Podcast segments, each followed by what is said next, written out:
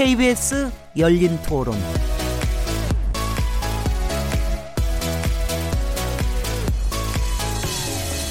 안녕하세요. 묻는다, 듣는다, 통한다. KBS 열린 토론 진행자 시민 김진혜입니다.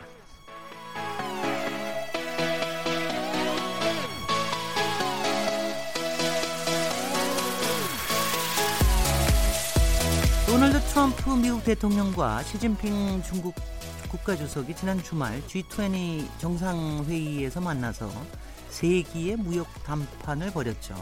두 정상은 추가 관세 부과를 중단하고 90일간 휴전하기로 합의했는데요. 주요 외신들 사이에서는 시진핑 국가주석이 더 많은 것을 양보했다는 평가가 나오고 있습니다. 하지만 시진핑 중국 국가주석이 강한 중국, 이른바 중국 몽을 내세우고 있는 만큼 미중 갈등은 언제든 다시 불거질 수 있다는 우려가 나오는데요. 오늘 KBS 열린 토론에서는 시진핑 중국 국가 주석이라는 인물을 중심으로 미중 무역 협상 결과 비핵화 협상 전망, 향후 한중 관계에 대해서 얘기 나눠보겠습니다. 12월 7일 KBS 열린 토론 지금 시작합니다.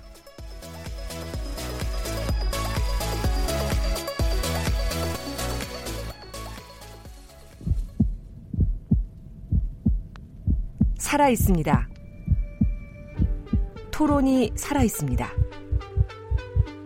살아있는 토론, KBS 열린 토론. 토론은 라디오가 진짜입니다. 진짜 토론, KBS 열린 토론. KBS 열린 토론에서는 매주 금요일마다 인물을 중심으로 주요 이슈를 살펴보는 시간을 갖고 있는데 오늘은 다양한 시선으로 화제 인물을 분석하는 인물 없는 인물 토론 코너로 꾸며보려고 합니다. 오늘의 주인공은 시진핑 국가주석입니다. 시진핑 주석 하니까 저희 아마 이 방송을 기다, 저, 많이 들으신 분은 기억하실 겁니다. 저희가 트럼프 대통령도 했고, 그 다음에 아베 총리도 했고, 시진핑 이제 오늘은 국가주석하고 이제 남은 사람들 몇 사람 더 있을 것 같습니다. 어, 오늘도 굉장히 흥미로울 것 같은데요. 사실 이런 인물 없는 인물 토론이 어, 조금 이제 큰 시각과 조금 이제 또 아, 어떤 경우에는 굉장히 세밀한 시각으로 인물을 들여다볼 수 있고 그에 대해서 또 여러 가지 사건들을 볼 수가 있기 때문에 굉장히 흥미로운 시간이고 사실 제가 제일 좋아하는 코너이기도 합니다. 인물 없, 없 인물 없는 사람 앞에다 두고서는 이제 어 뒤에서 뒷담화하는 것 같은 그런 기분도 들고 말이죠. 오늘 함께 얘기 나누실 패널 분들 소개해 드리겠습니다. 오늘 이제 소, 초대 손님은요. 대표적인 중국 전문가이시죠. 어, 강준현 한국외대 국제지역대학원 교수님 나오셨습니다. 안녕하세요. 안녕하세요.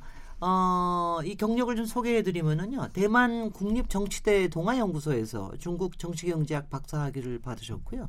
외교부 정책자문위원으로도 활동하고 계십니다. 아, 그리고 우리 매주 금요일마다 저희와 함께 하시는 분이죠. 최병묵 저, 저, 저 정치 전문 기자님 나오셨습니다. 네, 안녕하십니까?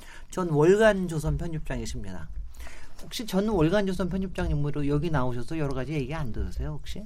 전뭐 별로 이거에 관해서 논평하시는 분들 그렇게 많지 않습니다. 아, 그, 이거 뭐 논평하게 만들어 드려야 되는데. 오늘 새롭게 모신 분인데요. 저희 전에 일하시던 또 고정 패널이 또 딴 방송 진행자가 되셔가지고 오늘 또 새롭게 모시게 됐습니다. 김미나 기자님이신데요. 전 미디어스 편집장이십니다. 미디어스는 이게 인터넷 언론이죠. 그렇습니다. 인터넷 네네. 언론이고 저희가 뭐 이 미디어 비평 전문 이런 거를 이제 주로 하는 그런 인터넷 언론입니다. 네네. 김미나 기자님 본인 소개를 조금 하시죠. 예, 저는 이제 뭐 사실 기자는 이제 그만둔 거고요. 제가 네. 미디어스 전 편집장까지 하고 그만뒀고 지금은 저도 그냥 시민 김민아입니다. 네 네. 그러면 어떻게? 김민아 시민 김민아 시민님 이렇게 불러드려 어떡할까요? 근데 그것도 또 이제 진행자께서는 시민 김진애 이렇게 하실 수 있는데 저는 또 그냥 전 편집장 이렇게 해야죠. 제가. 글쎄요. 전 편집장님 아니면은 그냥 저 평론가로 나서신 건가요? 어떻게 어떻게 하신가요? 지금 이제 평론가 직함도 쓰고 하는데 이 네네. 프로그램에 좀 권위가 있어야 되지 않겠습니까? 그러면 평론가가 좋습니다. 그럼 평론가 하겠습니다. 여기서 평론가 서로 패널 분들 서로 많이들 못 보셨을 텐데 인사 나누시죠. 네, 네. 네. 안녕하세요. 네. 좀 뵙겠습니다. 앞으로 100분 동안 깊이 그 의미 있는 말씀 많이 해주시기 바랍니다. KBS 열린 토론은 잘 아시다시피 매일 새벽 1시에 재방송되고요. 여러 팟캐스트에서도 들으실 수 있습니다. 많이 특히 주말에 이 프로를 많이 들어주시기 바랍니다. 이제 본격적인 토론을 나눠보겠습니다. 시진핑 중국 국가주석 지금 이제 화제의 인물이 되어버렸는데요. 지난 저 G20 정상회의에서 감사합니다. 이 G20이라고 있는 게막 G20이라고 있죠. 정확히 아니 뭐 G 뭐 G2 상관없습니다. 상관없습니까? 두개다 네. 그 통용이 됩니다. 네. 시진핑 주석하고 도- 트럼프 미국 대통령이 만나는 게 몇 달 전부터 이제 막 화제에 오르지 않았습니까? 저 미중 무역 전쟁이 있어서 아마 이번에 세게 붙을 것이다. 아니면 또 세게 안 붙고 어, 또 살살 넘어갈지도 모르겠다. 뭐 여러 가지 전망들이 나왔었는데요. 일단 어, 이 G20 정상회의에서 미중 정상회담을 갖고 90일간 관세 부과를 유예하기로 합의했습니다. 일종의 어, 조건부 휴전인 것 같기도 한데요. 너무 좀 싱겁게 끝난 게 아닌가 하는 그런 생각이 드는데 이, 이 협상 결과에 대해서 조금 얘기를 들어보면 어떨까 싶습니다. 강준인 교수님. 네. 사실 그 미국과 중국 간의 이런 그 무역을 둘러싼 싸움 이거는 어, 형식적으로 끝날 수 있습니다. 근데 이게 미중 간의 이 무역 관세로 유발된 이런 상황들이 사실은 무역 상황에서 끝날 게 아니기 때문에 저희가 이제 관심을 갖고 있는 거거든요. 지금 이번 미중 무역 협상은 좀 싱겁다라는 표현들을 많이 씁니다만 이거는 어느 정도 어, 중국으로서는 이 어, 소위 관세 무역 전쟁을 계속 끌고 갔을 때 어, 우선적 피해가 중국에 오는 게 불을 보시듯이 뻔하고 네. 그리고 7월 이후에 어, 계속 진행이 돼서 내년 1월 1일에 어, 소위 나머지 거의 3천억 불에 달하는 2,567억 불인가 그렇습니다. 나머지가 거기에 대해서 관세를 아, 부과받을 경우에는 아, 중국 경제가 상당히 어려워질 수 있습니다. 그렇게 되면 중국의 입장에서는 사실 아, 소위 사회적인 어떤 그 불안 요소로 작용을 할 수 있기 때문에 일단은 무역에 관해서 아, 우리가 미국산 농산물도 더 많이 수입을 하고 그동안 미국에서 얘기했던 아, 기술 절취라든지 제, 어, 지적재산권. 보호라든지 이런 거에 대해서 적극적으로 어, 개선해 나가겠다라는 어, 일종의 뭐 90일간 휴전을 하면서 네. 약속어음을 준 거죠. 네. 이제 90일 있다 어떻게 될지는 사실 아무도 모릅니다. 이게 90일 동안 뭘 하는 겁니까? 그러니까 그러니까? 어, 대화를 하기로 한 거죠. 협상을 하기로. 음. 근데 이게 우리가 이제 큰 틀에서 이 부분을 어떻게 보는 게 중요하냐 하면 지금까지 미국은 중국한테 계속해서 중국은 불공정한 무역 관행과 여러 가지 어, 보조금 그 다음에 기술 절취 해킹을 통해서 얻은 기술을 가지고 어, 이 소위 무역을 해왔다. 그리고 그 번 돈을 가지고 다른 데다 투자해서 미국 입장에서는 이제 국방에 투자해서 어, 소위 그 미국의 지위를 위협을 하는 이런 지경까지 온 거란 말이죠. 그러니까 그 부분에 관해서 어, 일단 너희들이 불공정 무역을 했다라는 부분을 계속해서 얘기를 했었고 중국은 아니다라고 지금까지 얘기를 네네. 했었거든요. 근데 코너에 약간 몰리니까 이번 아, 미중 무역 협상의 가장 큰 핵심은 중국이 어쨌든 미국의 불공정 무역 얘기를 우리가 인정한다라고는 안 했지만 몇 가지 합의를 해줌으로써 어, 미국의 소위 불공정 무역을 했다라는 거에 대한 인정을 본의 아니게 해버리게 된 거예요. 본의 아니게 예, 안 하고 본의로. 싶었지만 아, 네, 안 네, 하고 싶었지만 어, 이런 협의를 하면서 네. 이제 그게 됐고 결국은 90일 동안 시간을 벌면서 나머지 몇 가지 부분에 대한 기술 절취 문제, 지적재산권 문제, 기술 서비스 이전 문제 이런 부분에 대해서는 90일간 협상을 하겠다는 겁니다. 네. 그러니까 이제 협상 결과는 저희가 지켜보면 되는 거고요. 그 다음에 이제 이게 무역은 이렇게 마무리가 될 수가 있는데 지금 요게 이번에도 퀄컴의 소위 NXP 인수 이 문제는 사실은 어, 중국이 시진핑 의 중국이 사인을 안 했기 때문에 인수가 무산이 됐거든요. 네. 요거에 관한 뭐 재검토가 가능할 거다라고 얘기를 하는 걸로 봐서 무역에서 얘기가 끝날 수 있지만 이게 아마 반도체라든지 이런 통신 기술 표준으로 일단 약간 에, 오히려 확산되는 그런 근거를 남겼다. 이제 네. 그런 차원에서 보면 어, 크게 두 가지로 이제 말씀을 드리고 싶어요. 일단은 너희들이 불공정한 거에 대해서 인정하고 우리랑 얘기를 더 하자라는 데 대해서 중국이 오케이를 했고 또 하나는 결국은 이런 문제가 앞으로 쉽게 끝나지 않을 거다. 네. 라는 거를 보여준 회담이다. 음흠. 왜냐하면 90일 이후는 얘기를 하지 않으니까 중국의 보도는 90일이라는 얘기를 전혀 하지 않습니다. 아 그래요. 네. 미국은 90일간 기회를 줬다고 얘기하고 중국은 중국의 보도는 우리가 미국과 타협해서 협의에 나가기로 했다라는 얘기만 나오고 있거든요. 네. 그러니까 그 이후에 나오는 게 오히려 더 음흠. 어렵다. 그래서 약 6대 4 정도로 중국이 어려운 계약 어, 협상을 하고 싶었지만 실제로 표면적으로 나타난 건 한 2대 8 정도로 중국이 음흠. 지금 여기에서는 주도권을 뺏기지 않았느냐. 적어도 예. 무역에 관한 하나 네네. 이렇게 볼 수 있을 것 같습니다. 예, 예. 다른 패널께서는 어떻게 보셨는지요? 네. 그렇죠. 아니 그 기자님. 저희가 봤을 때도 사실은 어제 그 화웨이 부회장이 캐나다에서 전격적으로 잡혔죠. 체포가 됐지 네. 않습니까? 어, 그런 것들도 보면 여하튼 미국으로서는 그 어떤 이전 이런 중국의 불공정 행위 같은 거는 절대 그 용납하지 않겠다. 그 다음에 설령 그 트럼프 대통령과 시진핑 중국 주- 국가 주석이 그 어떤 이런 그 조건부 휴전을 했지만 그럼에도 불구하고 어떤 미국이 가지고 있는 그 어떤 세계 경찰로서의 지위 뭐 이런 것들은 그 전혀 양보하지 않겠다 하는 걸 그대로 보여주는 거 아니겠습니까? 네. 지금 이 화웨이 부회장 같은 경우는 이제 이란하고의 뭐 거래 문제 뭐 이런 것 때문에 이런 거에 지금 그 혐의가 있다는 거 아니겠습니까? 그러면은 앞으로 이란뿐만 아니고 사실은 북한과의 거래 문제 뭐 이래서 미국으로서는 중국에 대해서 굉장히 여러 가지 뭐이 그 걸 수 있는 고리들이 많잖아요. 그럴 것 같아요. 어, 그렇게 되면 이 90일간의 협상이 음. 지금 교수님 말씀하신 대로 미국의 그 전적으로 유리한 방향, 방향으로 전개되는 것 아니냐 하는 이제 그 예상을 우리가 일차적으로 해볼 수 있을 것이고 네.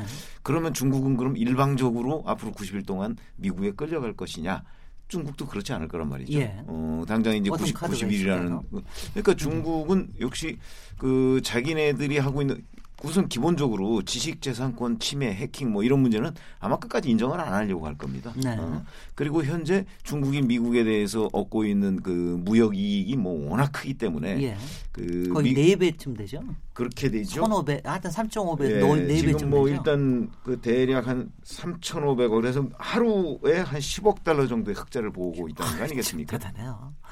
이거를 2020년까지 지금 3,517억 달러라는데 네. 대미 흑자가 음. 그거를 2천억 달러 이하로 낮추라고 지금 미국이 얘기를 하고 있으니까 그러면 거의 절반을 깎으라는 얘기인데 글쎄요. 중국으로서는 받아들이기가 쉽지 않을 거예요. 네. 그래- 그래서 90일간의 휴전 상태가 휴전 상태가 끝나고 나서 정말 종전이 될 것이냐 음흠. 아니면 조금 더 확전이 될 것이냐. 네. 근데 오히려 저는 확전될 가능성이 좀 있지 않나. 어, 이렇게 개인적으로 전망을 하고 있습니다. 네, 네. 어떻게 저도 보세요? 이제 비슷한 생각을? 하는데요. 네. 이게 말씀하신 이제 무역 이, 수, 이 무역 수지의 문제나 그리고 또 뭐 어떤 뭐 정치적인 국제 정치적 문제 이런 게 작용하지만 아, 또 근본적으로는 양국 간의 어떤 이 경제 패권을 둘러싼 이런 문제가 있지 않겠습니까? 네. 제가 이제 그 시민이다 보니까 집에서 이제 유튜브 동영상 이런 걸 많이 보는데 제가 이제 재밌다고 생각하게 된 동영상이 어, 중국에서 일하는 미국인인 것 같아요. 그 네. 미국인이 어, 중국의 시장에서 그냥 그 휴대폰 부품들을 사서 그걸로 어, 휴대폰을 완성된 휴대폰 하나를 만들더라고요. 음흠. 그러니까 이게 사실은 어, 그 휴대폰은 이제 아이폰인데 미국이 생산해야 되는 아이폰 아니겠습니까? 근데 그 부품들은 이제 중국 시장에서 다 구할 수 있는 것이고 그런 게 이제 어떤 뭐 지재권이나 이런 이런 문제와 연결된 이런 뭐 현상들이겠죠. 그런 게 실제로 미국의 기업의 어떤 아, 악영향을 미국 기업의 매출에 악영향을 또 주고 있는 측면이 있을 것 같고 그리고 제가 또 여러 가지 전자기기에 많이 관심을 갖고 있는데 네. 이 고프로라는 그 액션캠이 있습니다. 네. 그 액션캠 회사인데 뭐 여러모로 뭐 회사 사정이 좋지 않아서 뭐 회사를 판다 뭐 중국 기업이 인수를 한다 여러 가지가 나오는데 그 기업의 어떤 그 매출에 악영향을 주는 것도 사실 중국이 만들어내는 그런 그 액션캠의 액세서리들이 이제 카피 제품이죠. 그런 것들이 그 기업에 악영향을 또 주고 있는 거거든요. 음흠. 그렇기 때문에 이게 단순히 이제 무역 이 적자나 이런 거를 개선하는 차원에서 어떤 미중 무역 이 갈등이 그 종전되는 게 아니라 이 근본적인 이제 산업 구조의 문제까지 지금 연관돼서 서로 이제 얘기를 하고 있는 것이기 때문에 이게 90일 유예 기간이 지난다고 해서 끝날 문제는 분명히 아니다 이런 음흠. 생각이 좀 들고 제가 유튜브 동영상을 보면서도 그렇게 생각했는데 이 전문가들도 그런 말씀을 많이 하시는 걸로 봐서 에, 내년 한 2월 정도가 되면 다시 이게 불이 붙기 시작하고 트럼프 대통령이 트위터를 통해서 또 중국에 대한 많은 이런 메시지를 쏟아내지 않을까 그렇게 생각을 하고 있습니다. 네. 지금은 전체적으로 많이들 얘기하는 거는 여하튼 전, 저 세계적인 패권 자체가 지금 변동하는 요 다- 전환기에 있기 때문에 지금 근데 미국이 많이 애를 쓰고 해, 하- 한다 하더라도 속도는 좀 줄일 수 있지 모르지만 여러 가지 패권 재편은 분명히 일어날 거다. 뭐 이런 얘기를 하는데 이제 교수님 어떻습니까? 재편까지 이어질지는 모르겠습니다. 네. 사실 트럼프 대통령이 경선 과정에서부터 중국 때리기에 아주 부심을 했죠. 그 미국에서는 아, 중국에 대한 공격은 공화당이나 민주당을 막론하고 일단 그 지지를 내키는 받을 수. 있습니다. 네.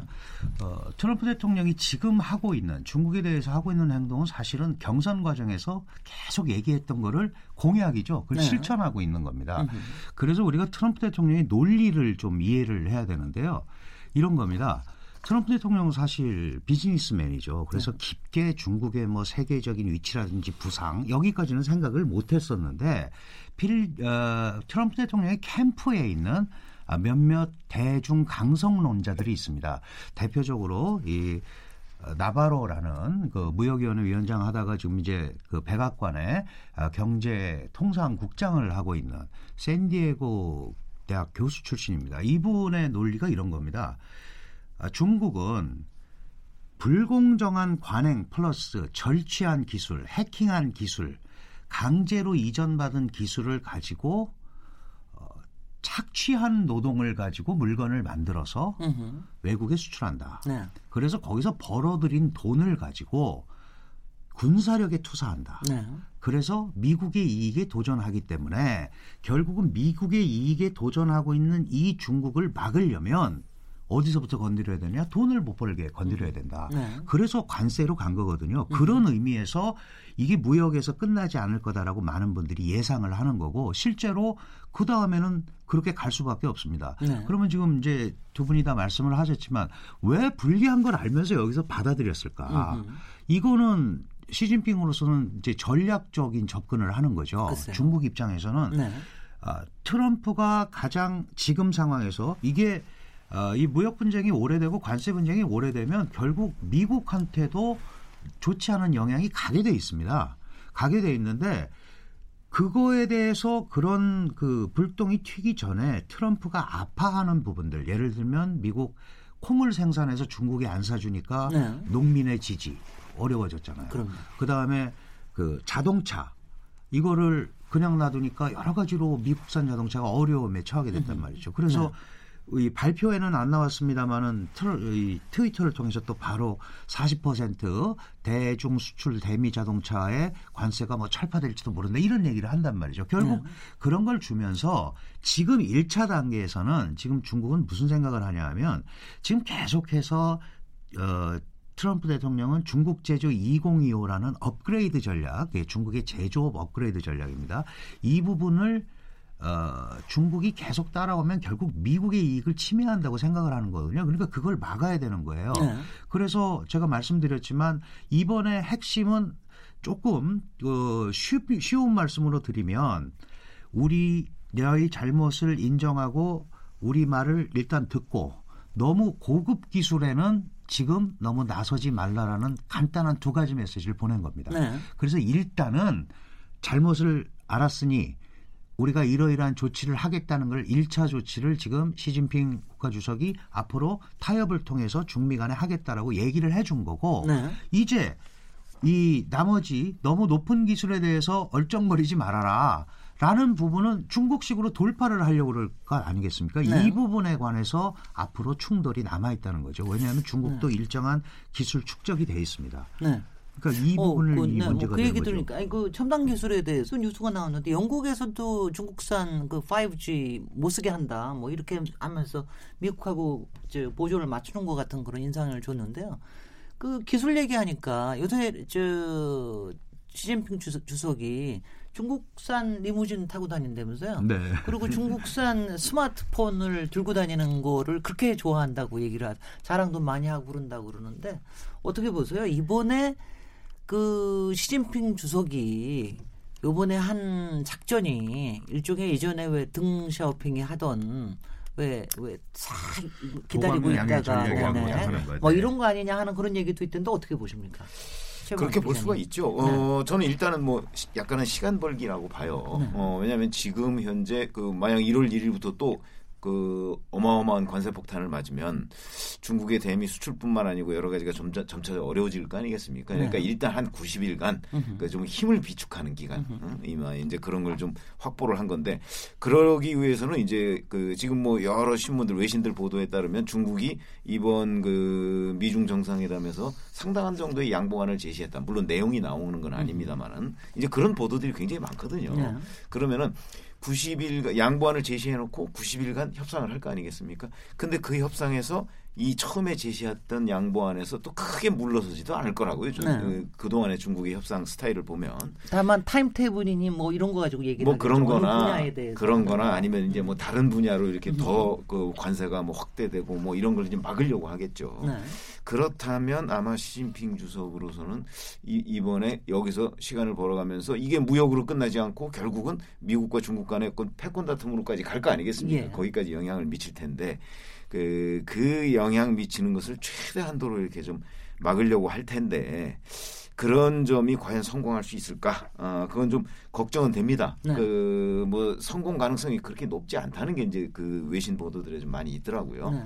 그러면 이제 시진핑 주석으로서는 과연 이 최종 목표를 어떻게 달성할 것인가 뭐 그걸 굉장히 많이 연구를 할 텐데 저 제가 보기에는 아마 그 공개적으로 뭐 이렇게 뭐 지, 어, 지대권 절취나 뭐 이런 걸 인정하진 않더라도 여하튼 그 미국의 목표는 미국의 요구는 2020년까지 그 무역 적자를 2천억 불 이- 이하로 줄여라 이런 거니까 그거 아마 적당한 선에서 네. 어디에서 타, 이제 뭐 당장은 이제 농산물 같은 걸 좀 사주고 뭐 미국 자동차 조금 더 구매해주고 뭐 이런 거 아니겠습니까? 그런 데에서 좀 성의를 보이면서 그 중국의 이익을 적당한 선에서 좀 확보하는 뭐 아마 그런 쪽으로 가지 않을까. 그렇다면 앞으로 90일 동안에 그 지금 뭐 일부 말씀하셨듯이 그 이 협상 과정에서 뭐 트럼프 대통령의 엄포 또는 뭐 중국의 뭐 여러 가지 전략 뭐 이런 것들이 해서 아마 상당한 정도로 또 꿀렁꿀렁해서 뭐 이 깨지는 것 아니야 뭐 이런 얘기들이 많이 나오지 않을까 이런 생각이 듭니다. 네. 김민아 기자님 어떻게 예측하세요? 저도 뭐 비슷한 생각인데요. 네. 이게 뭐 시진핑 중국 국가주석이 우리가 볼 때는 뭐 지금 중국을 뭐 철권 통치하고 있고 상당한 뭐 이런 전체주의 독재로 아, 사회 전체를 지배하는 것 같지만 사실은 뭐 그 나름 내부의 어떤 정치적 유익 이런 것도 있을 수 있는 거 아니겠습니까? 그렇죠. 그래서 미중 무역 협상에서 이게 잘 안 되면 그래서 좀 파국적인 결과로 가면 아, 시진핑 중국 국가 주석의 이제 지위가 흔들릴 수 있고 음. 이 지위가 흔들린다는 것은 실제로 아, 중국 내부의 여러 가지 경제적 지표라든지 또 이제 지방 도시의 어떤 지방 도시별로 각자 이제 갖고 있는 산업 구조가 있으니까 그런 것들이 이제 좀 뭐랄까 아, 쇠퇴한다든지 이런 결론으로 이어질 수가 있고 그게 이제 시진핑 국가주석의 정치적 기반을 좀 흔드는 일이 될 수도 있다는 거죠. 지금 뭐 중국도 내부에 뭐 주류가 있고 비주류가 있는 것이고 정치에 그 비주류들이 사실 최근에 또 이 미중 무역 전쟁이 본격화되면서 이런저런 사건들을 좀 만들어내고 그런 과정들이 있었던 거잖아요. 뭐 네. 예를 들면 무슨 뭐 무슨 저 해외에 도망간 뭐 시진핑 전 국가 주 시진핑 중국 국가 주석을 미워하는 재벌이 뭐 무슨 저 루머를 퍼뜨린다든지 이런. 것들이 이제 그런 사건의 여파라고 보는데 중국 정치가 워낙 이 베일에 가려져 있으니까 내부에 무슨 일이 일어나는지 정확히 알 수는 없어도 어쨌든 시진핑 국가 주석의 지위가 좀 흔들리는 경향이 있다라는 보도는 여러 언론에서 또 하고 있는 그런 상황들이죠. 네. 그렇기 때문에 시진핑 국가주석의 입장에서는 이 90일 동안 아, 좀 그런 내부의 어떤 정치적인 어떤 단속이나 이런 것들을 좀 강화를 하면서. 아, 반대파들의 어떤 반대파들과의 어떤 아, 뭐랄까요 좀 이 테이블이나 이런 것들을 구성을 해서 좀 다독이는 이런 좀 수순으로 갈 것 같고 90일 이후에도 사실 말씀하신 것처럼 계속 미국에 뭔가 이런저런 뭐 명분과 실리를 주면서 줘 가면서 상황을 장기화하고 음흠. 이 상황을 장기화하는 것으로 피해를 최소화하면서 내부에 이제 어떤 체제를 단속하고 그 과정에 꾸준히 이제 미국 패권의 도전은 계속하는 그런 형태의 체제를 유지하지 않을까 이런 생각이 들고요. 그 과정에서 그러면 계속 미국과 중국은 좀 일상적으로 계속 부딪히는 그런 체제적인 어떤 상황이 계속 이어지는 거 아닌가 좀 이런 우려가 어, 생기고 있습니다. 네. 그 일설에 의하면은요, 강 교수님. 어, 중국 측에서는 특히 시진핑 주석 입장에서는 그 힐러리 클린턴과 트럼프가 붙었을 때 트럼프가 좀 더 낫지 않겠냐. 힐러리 쪽에서는 오히려 뭐, 저, 동아시아의 뭐 재균형 정책이라든가 이런 게 좀 선명하고 그래서 좀 낫지 않겠느냐 이런 얘기가 있었다는 얘기가 있어요. 어, 실제로 그랬습니다. 네네. 왜냐하면 아무래도 그 트럼프 대통령이 사업가고 네. 어, 중국과 미국의 관계에서는 사업에 관해서는 협력할 것이 훨씬 많기 때문에 네네. 얘기하기가 훨씬 좋을 거다. 네.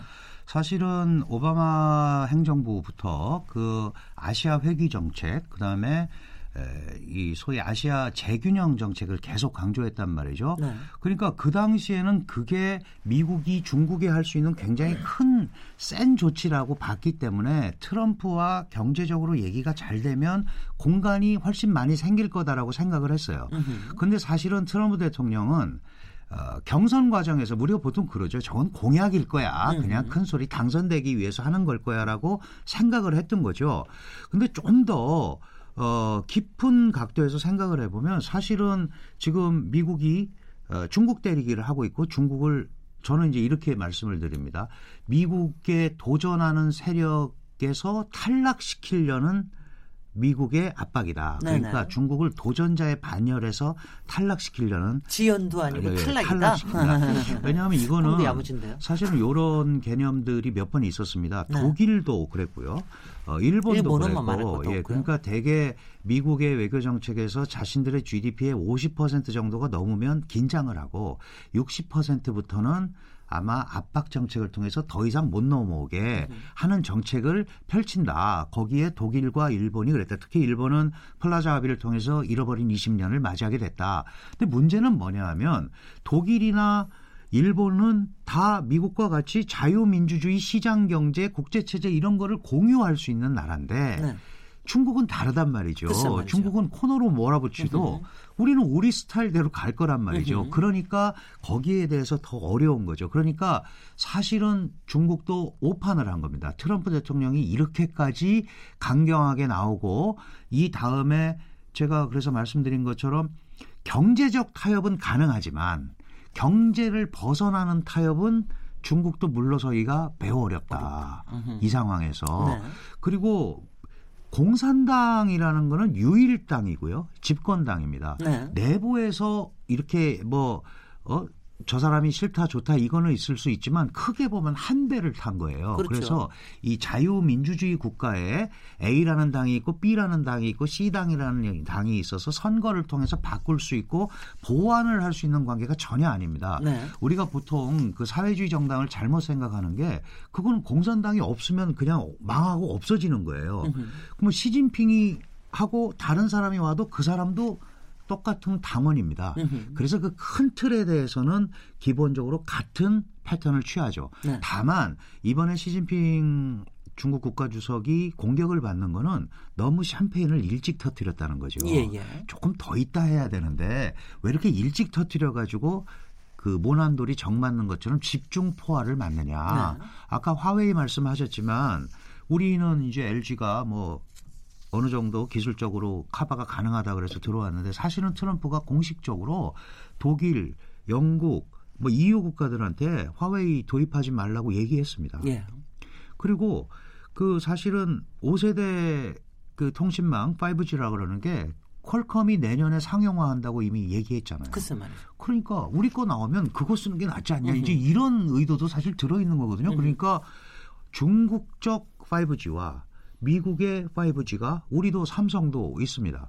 이게 기술 표준 전쟁을 시작한 겁니다. 예. 그래서 무역 전쟁은 끝났지만 이제 또 다른 기술 표준 전쟁이 시작이 되는 거다. 음흠. 저는 이렇게 보기 때문에 무역 뭐 이렇게 주고받고 관세 얼마 하고 이건 끝날 수 있습니다. 그런데 지금 뭐 두 분이 다 말씀하셨지만 앞으로 더 이게 이렇게 뭐 칼로 무배듯이 여기서 끝나고 새로 시작할 이건 절대 불가능한 그런 건 일입니다. 아니겠죠. 네. 조영욱. 근데 이런 네. 생각은 들더라고요. 네. 사실 지금 이제 트럼프 대통령은 중국과 벌이고 있는 전쟁이 결국 무역 전쟁 아니겠습니까? 네. 자 그러면 무역 전쟁이 일단락 되면 음? 그럼 그 다음에 이건 이제 경제 전쟁이라고 보고 그러면 비경제 분야로 또 미중 간의 패권 다툼이 있을 것이냐? 그러니까 지금 트럼프 대통령이 거기까지 노리고 무역 전쟁의 단초를 연 것이냐? 아니면 트럼프 대통령은 본인이 비즈니스맨 출신이니까 그냥 무역 일단 전 족장을 나는. 무역 전쟁에서만 이기면 네. 돼라고 생각하는 것이냐에 관해서 사실은 제가 이 이런저런 뭐 기사나 이런 거 찾아보면 네. 전망이 좀 엇갈리고 있더라고요. 네. 어, 그러니까 트럼프 대통령의 관심 사항이 미국과 중국의 패권 다툼까지 가 있느냐, 네. 아니면 경제 전쟁에서 이기는 게 급선무고 그 정도 선만 이기면 나는 그 내 역할을 다, 거의 다 했다. 뭐 이렇게 생각하는 것이냐. 이제 그 부분에 좀 엇갈리고 있던데 그게 이제 아까 얘기했듯이 클린턴 같은 경우는 네. 클린턴은 경제보다는 비경제 분야에 훨씬 더 강하지 않습니까? 맞습니다. 본인이 그렇죠. 뭐 국무장관도 네네. 하고 그러니까 미국의 영향력을 전 세계에 전파하고 그 영향력을 계속 유지하는 데에도 관심이 있었고 이제 지난번 대선 선거 전 양상을 보면 트럼프 대통령은 경제 문제에도 관심이 많았단 말이죠. 그러니까 어찌 보면 중국으로서는 경제 문제에 집중적으로 관심을 갖는 트럼프가 더 중국의 입장에서 보면 다루기가 쉽다 이렇게 생각을 하지 않았을까. 그럴 것 어. 같아요. 그런데 네. 만약에 지금 예상처럼 트럼프가 경제 전쟁을 끝나면 그 다음에 이제 패권 다툼 전쟁으로 또 이걸 옮겨갈 것이다라고 한다면 중국의 판단은 완전히 잘못했다는 네. 이제 얘기가 되는 거죠. 네. 그래서 저도 사실 개인적으로도 관심인데 하여튼 지금 그 세계 어떤 분석가들은 좀 엇갈리고 있더라고요. 이 네. 경제 전쟁이 끝난 이후 과연 미중 간에 또 다른 전, 전쟁, 비경제 분야의 전쟁이 일어날 것이냐 음흠. 아니면 일단 휴전할 것이냐 음흠. 이건 또 그 이후를 내다보는 관점이 조금 달라서 네. 저도 개인적으로는 좀 관심을 더 가지고 있습니다. 네, 네. 중국의 김민아, 예, 네, 중국의. 오판이라는 게 설명을. 사실 예, 여러 군데서 보도하듯이 이제 있었던 것 같죠. 아, 방금 말씀하신 대로 뭐 힐러리 클린턴이라든지 그 이전에 이제 뭐 버락 오바마 행정부라든지 해서 아, 어쨌든 미국의 주류의 외교 정책이라는 거는 아, 뭐 개입주의 아니겠습니까? 그 globalist들이 개입주의를 하는 것이고 정치적으로는 개입주의를 하는 것이고 어, 무역이나 이런 경제적 측면에서는 자유무역 기조로 이제 하는 것인데 이제 트럼프 대통령은 사실 어, 민주당 공화당 사실 공화당 소속이지만 민주공화의 그동 그동안의 주류 정치에서는 사실 벗어나 있는 인물이고 네. 그리고 노골적으로 이제 고립주의를 얘기했기 고립주의와 비개입주의를 얘기했기 때문에 사실 중국 입장에서는 적당히 하다가 이제 아시아의 어떤 그 어, 동아시아의 이런 저 패권에서는 좀 자연스럽게 물러나지 않겠느냐 이런 생각을 했을 수도 있을 것 같아요. 제가 뭐 중국 사람이 아니기 때문에 정확히 알 수는 없지만 에, 그런 생각을 하는 과정에서 이제 동아시아에서 뭐 남중국해 문제라든지 음흠. 이런 이제 지역적 갈등 속 가- 지역적 갈등 속에서 자신들의 핵심 이익을 가져가면서 아마 미중 무역 갈등이나 이런 경제적인 문제에서의 갈등도 그 이제 큰 틀에서 이제 해소 가능하다 이렇게 봤을 것인데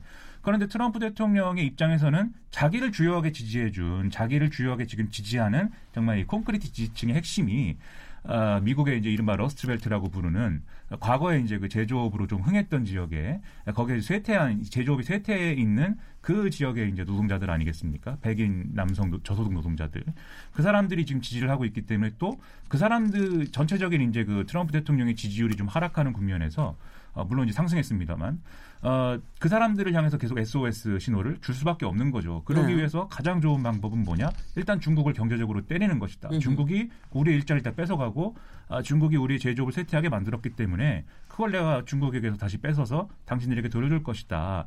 이 얘기를 굉장히 강하게 하고 있고 앞서 이제 그 동아시아에서의 안보 정책, 이 좀 패권 균형 이것보다 오히려 어, 이런 무역 전쟁 무역 전쟁을 어떻게 통해서 경제적인 격차를 해소할 것이냐 이게 이제 앞서는 그런 국면이 됐기 때문에 중국 이 시진핑 중국 국가주석의 입장에서는 그 부분에서 좀 이제 오판이 있었지 않았는가 이런 얘기들을 좀 할 수가 있는 것 같습니다. 근데. 아까 뭐 어, 교수님 말씀하셨듯이 공산당의 어떤 그런 어, 전체적인 이제 흐름에서는 동일하게 이제 정책들이 유지가 되지만 어쨌든 간에 뭐 사람의 문제에서는 뭐 이게 바뀔 수도 있는 것이기 때문에 시진핑 주석 입장에서는 그게 좀 지금 상황에서는 아, 내부적으로는 부담인 국면이 아닌가. 부담이겠죠.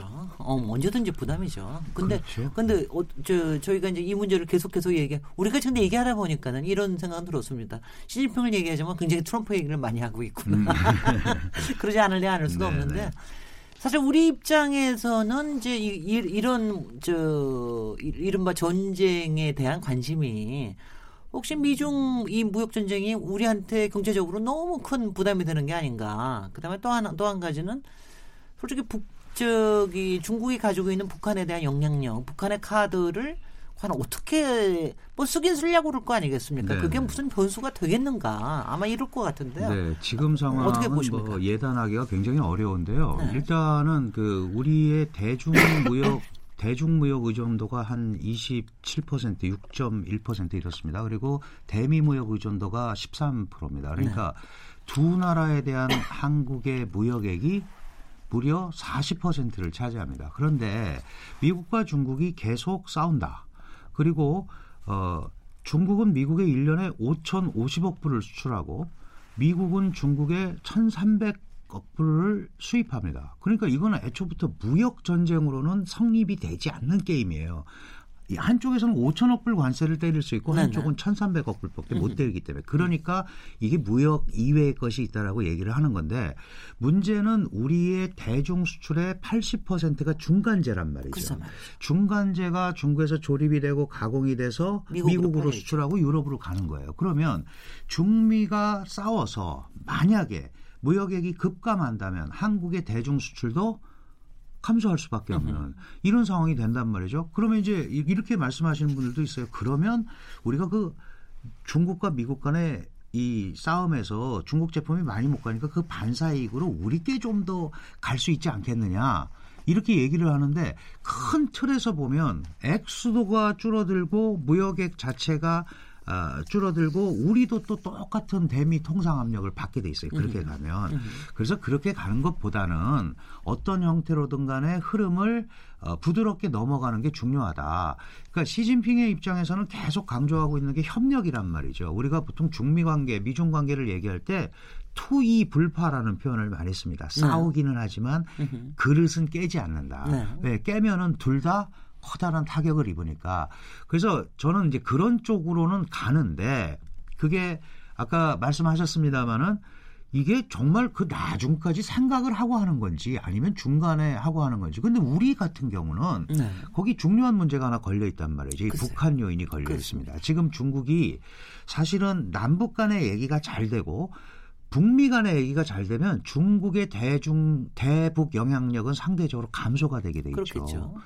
그런데 지금 돌아가는 판세가 이런 겁니다. 예를 들어서 북한하고 미국하고 잘 돼서 어, 뭐 평화협정을 맺든지 아니면 어, 서로 안 한다 이렇게 얘기가 됐어요. 전쟁 안 한다. 그러면 미국의 입장에서는 ICBM만 없으면 그 핵이 미국까지 오지 않습니다. 네. 그럼 거기 갖고 있어도 상관없는 거예요. 음. 다만 중국이 볼 때는 그러면 북한과 미국 간에는 그렇게 평화협정이 잘 돼서 해결이 됐는데 핵은 북한에 남아 있는 거죠. 네. 그렇다면 북중 간의 대화에 있어서도 옛날보다 훨씬 커진 레버리지를 많이 갖고 있는 북한을 만나야 되는 겁니다. 네. 그래서 중국의 일관된 입장은 비핵화입니다. 그 점에 대해서는 이번에도 어, 트럼프의 어, 대북 정책에 대해서 중국이 적극적 100% 같이 가기로 했다라는 표현을 한 이유가 바로 뭐냐면 비핵화는 일단 서로 간다. 네. 그러면 북한의 입장에서 북한이 지금 핵을 핵이라는 게 유일한 자기 마지노 방어선인데 이거를 별다른 반대급 없이 내놓겠느냐? 저는 안 내놓을 거다라는 거죠. 안 내놓을 이 상황은 여전히 중국의 대북 영향력이 행사될 거다. 네. 그렇다면은 계속 그걸 가지고 얘기를 할 텐데 레버리지가 되기는 어려울 거예요. 네. 레버리지가 되기는 어렵겠지만 그래도 북한이라는 나라가 거기에 있으면서 미국과 계속 주고받기를 하고 있는 게 중국한테는 유리하다고 판단이 되기 때문에 음흠. 북한에 대한 일정한 지원, 그 다음에 음흠. 제재 완화 이런 거에 대한 목소리는 계속 있을 거다. 오히려 지금 중국이 제일 두려워하는 거는 이게 남북 간에 핵 안해라든지 뭐 이렇게 돼서 북한, 남한, 한국, 미국 3자가 움직이는 북핵 해결 구도가 되면 네. 중국은 오히려 그거는 피하고 싶은 거죠. 예, 예.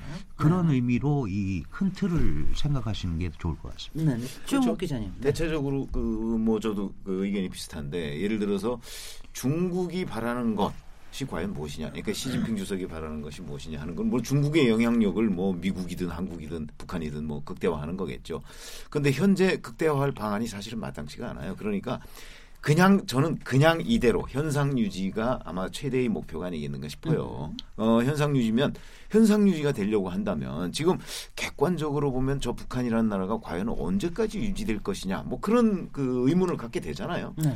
지금 사실은 북한이 만약에 핵이 없어지고 그다음에 뭐 북한의 저 어려운 경제 사정 때문에 그 어떤 그 주민들의 삶이 계속 피폐해지고 그러면 언제 어떤 정치적 격변을 맞을지도 모르는 상황이란 말이죠. 근데 아마 중국으로서는 그런 상황은 막아야 될 거예요. 그 상황이 되면 뭐 미국이 개입한다든가 저 아니면 중국이 또 미국에 맞선다든가 하는 그런 그 지경에까지 이를 수도 있잖아요. 네. 그렇기 때문에 어, 아마 이 미북 간의 협상 여기에 중국이 끼어들어서 같이 협상을 하는 것뿐만 아니고 기본적인 목표는 북한 사, 상황을 더 악화시키지 않으려고 할 것이다. 음흠. 아, 라는 점에서 이제 그 중국이 계속 이런 문제에 이제 끼어들려고 할 텐데 그렇다고 그래서 지금 일부에서 우려하는 것처럼 북한 핵 문제가 과연 미중 무역 협상 또는 이 미중 협상의 어떤 하나의 아까 레버리지 말씀을 하셨습니다마는 하나의 도구처럼 활용되는 일이 있을까?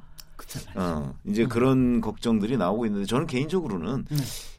그건 좀 별개의 문제가 아닌가 싶어요. 음흠. 어, 그래서 이 특히 이제 경제 문제와 더불어서 그 중국이 북핵을 가지고 어떤 미국과 이 협상을 하는데 하나의 카드로 활용할 가능성 저는 뭐 별로 없다고 봅니다. 그게 네. 그래서 아마 북핵은 북핵이고 네. 무역 협상은 무역 협상일 것이다 이렇게 생각을 합니다. 김민아 기자님 어떻게 보세요? 저도 이제 큰 틀에서는 이게 뭐 어떤 미중 무역 갈등이 이제 비핵, 북한의 비핵화를 논의하는 이 과정에서 뭐 핵심적인 무슨 뭐 아, 그런 뭐 카드가 된다든지 이런 음. 거는 아니라고 보지만 어, 트럼프 대통령의 성향상 이제 또 예측할 수 없는 얘기들을 많이 하니까 네. 어떤 얘기를 또 할지가 모르는 거 아니겠습니까? 네.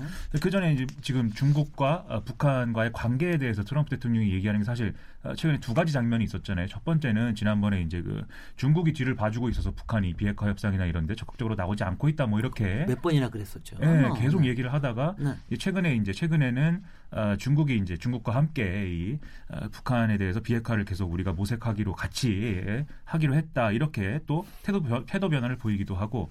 그래서 사실 이 뭐 실질의 영역에서는 그 어떤 비핵화 문제가 미중 무역 갈등에 뭐 연동돼서 뭐 이렇게 움직이기는 힘들다고 보지만 이 말의 영역에서 네. 어떤 말싸움의 영역에서는 여전히 거론될 것이고 음. 여전히 그게 영향을 미칠 것이다 이런 생각이 좀 들고요. 예. 그런 과정 속에서 또 북한이 그것에 의해서 받는 영향들이 있겠죠. 음흠. 그런 것들이 지금 뭐 워낙 그 북미 대화라는 게 뭐 사소한 거 하나에도 뭐 무너질 수가 있는 것이고 영향을 받을 수가 있기 때문에 그런 거 이제 갈등 관리를 잘했으면 좋겠는데 아, 그거를 이제 그 장담할 수 없다. 이 점이 이제 좀, 좀 문제인 것 같고 네. 다만 이제 이런 가능성은 뭐 상상을 해볼 수가 있는 것 같습니다. 예를 들어서 지금 뭐 북한의 비핵화 이후 상황에 대해서 결국은 미국과 중국이 어떻게 합의하느냐에 따라서 이 동아시아의 어떤 권력 구도라든지 패권 구도가 달라질 수가 있는 건데 그게 이제 우리 손을 떠난 상태에서 이제 미중 간의 어떤 협상에 의해서 결정될 수도 있는 거 아니겠습니까? 네. 근데 그런 과정을 다 하나로 모아놓고 보면은 결국 아, 중국 입장에서는 어, 양자택일의 문제에 놓일 수도 있는 것이죠. 미국과의 어떤 무역 협상이라든지 이런 것에서 이제 아, 이런 카드로 사용되는 것을 막기 위해서 비핵화 협상이 카드로 막기 위해서 어떤 그 무엇을 우선순위에 놓을 것인가 이 점을 음. 고려할 수 있는 건데 네. 우리 입장에서는 트럼프 이 미중 간의 어떤 이익의 어떤 협상이 에, 무역 문제, 경제 문제에 집중이 되고 사실은 동아시아의 어떤 재균형, 뭐이 패권 문제가 사실 그 하위에 놓이게 되는 과정이 벌어지면 네. 가장 우려스러운 거 아니겠습니까? 네. 그래서 그런 과정이 벌어질 때 트럼프 행정부의 우선순위가 뭐냐, 이 음흠. 무역 문제인 거냐, 에, 동아시아 안보 문제인 거냐. 음흠. 왜냐하면은 비핵화 문제라는 게 단지 북한의 비핵화뿐만이 아니라 중국의 패권 문제, 남중국해 문제라든지 일본과의 관계라든지 이런 동아시아 전반의 패권 문제와 연관된다고 보면은 이제 그런 우선순위의 문제가 발생할 수가 있어서 그 부분은 우리가 어떤 방식을 통해서 외교적으로 접근할 거냐 이건 좀 고민을 많이 해야 될 네. 문제라고 굉장히 굉장히 중요한 어, 중요한 시점이고 중요한 과제이고요. 그런가 하면 또 굉장히 중요한 계기가 될 수도 있다는 점에서 아슬아슬하면서도 또 흥미진진하기도 하고 그렇습니다. 여기까지 일부 토론을 좀 마무리 짓고요. 잠시 쉬었다가 토론 이어가겠습니다. 지금 여러분께서는 KBS 열린 토론 시민 김진애와 함께하고 계십니다.